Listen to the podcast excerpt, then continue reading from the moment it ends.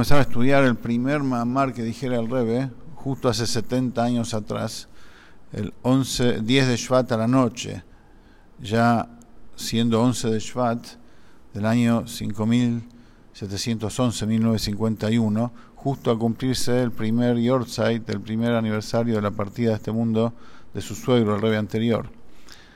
Como es sabido, el suegro dejó para el día de su partida una serie de mamarim que comienzan con Bati Legani, que son una especie de eh, indicación y enseñanza que el tomó como base para todo su liderazgo.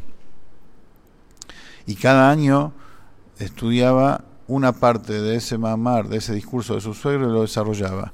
Vamos a ver el primero de todos, porque el primero es la base de lo que el Rebe tuvo como visión para nuestra generación.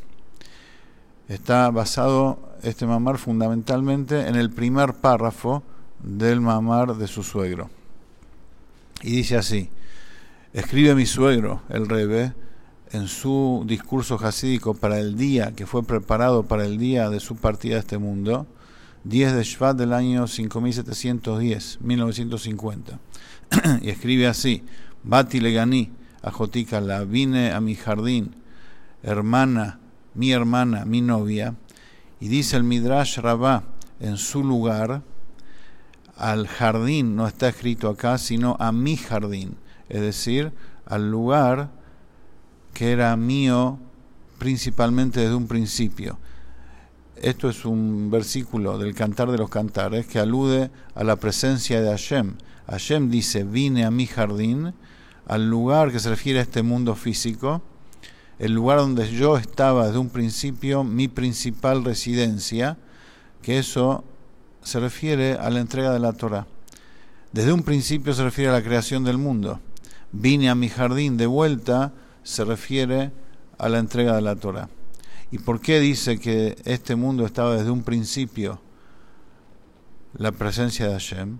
Porque lo principal de la Shejinah, de la presencia de Hashem, estaba aquí.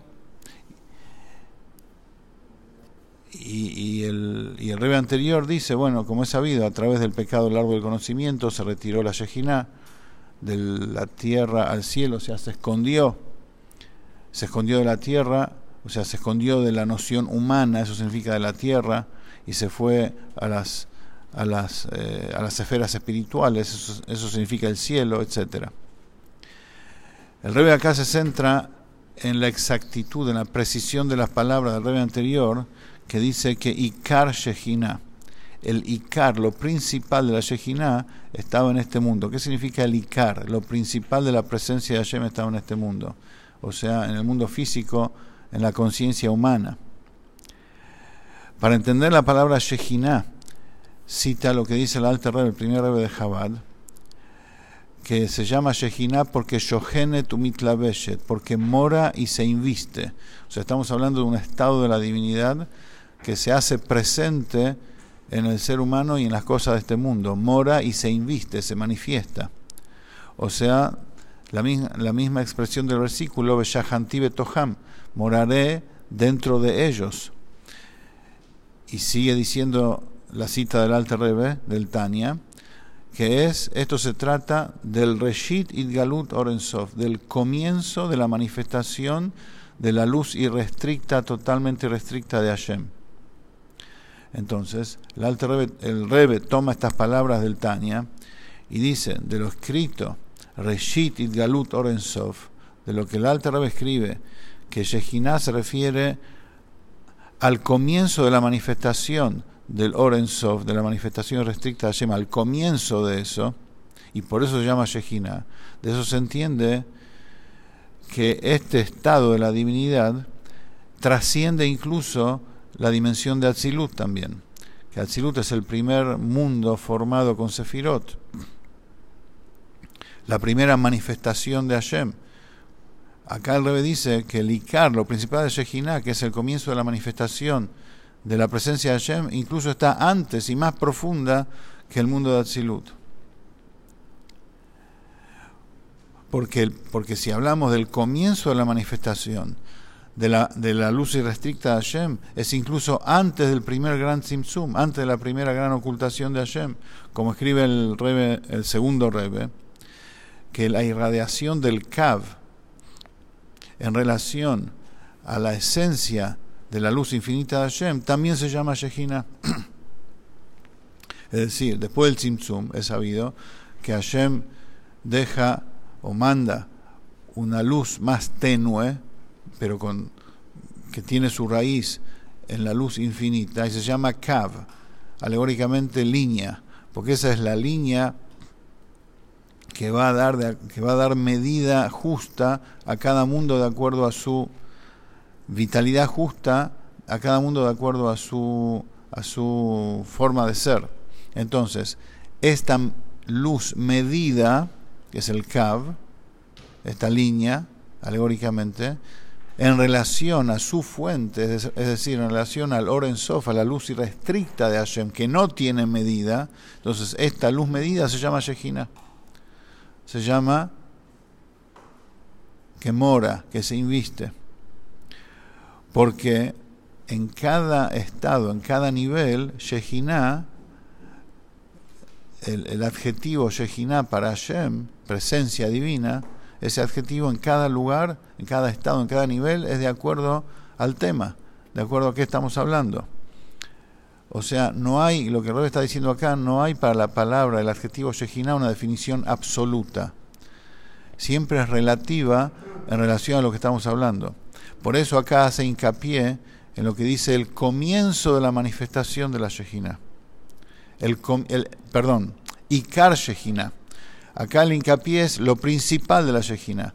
Entonces, como el rebe anterior dice principal de la Shejina, significa que acá estamos hablando no de un estado relativo, que es que se inviste y mora en relación a un estado anterior. Acá estamos de lo principal, de eso estamos hablando, y por eso cita el Alter Rebbe que dice que se trata del comienzo de la manifestación de Lorenzov.